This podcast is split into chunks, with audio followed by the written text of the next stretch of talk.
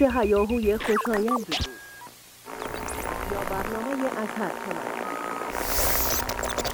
خاطره ها رنگ دیگری داشت و هیاهوی این چنینی نبود.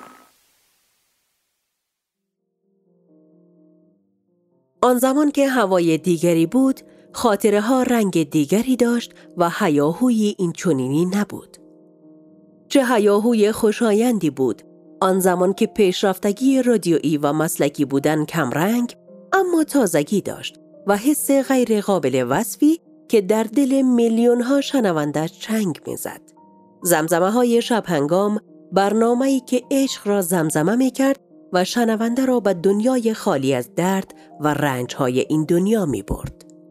یا برنامه از هر چمن سمنی که روایت ها را رنگ و بوی دیگری می بخشید و شنونده را لذت شنیدن می‌داد.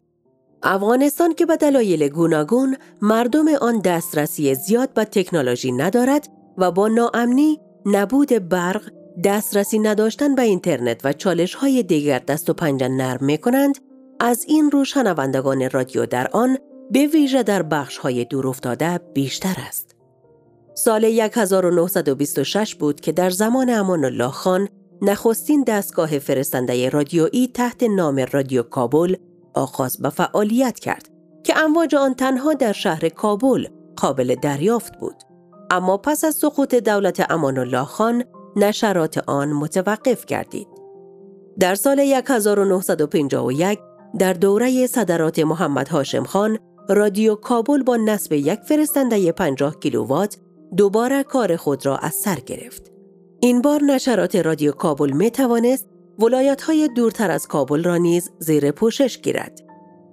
در سال 1961 رادیو کابل بر رادیو افغانستان تغییر نام داد و با نصب یک دستگاه فرستنده 100 کیلووات امواج آن نه تنها در سرتاسر سر افغانستان پخش می گردید بلکه در کشورهای همسایه نیز قابل دریافت بود.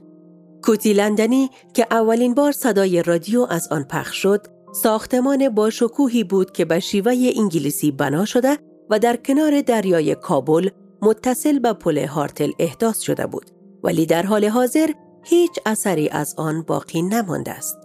در برخی از نوشته ها آمده اولین گویندگان مرد و زن زبان فارسی رادیو کابل گویا اعتمادی و رقیه ابوبکر، رقیه حبیب و اولین گویندگان پشتو عبدالجبار و مستوره بودند که صدای آنها از رادیو کابل شنیده شد.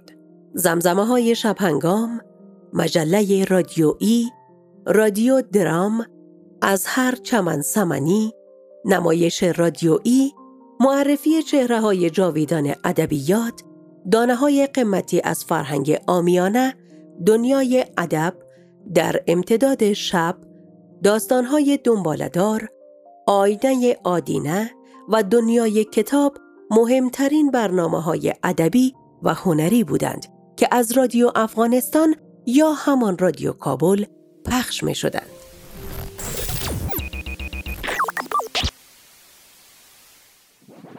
رادیو آرا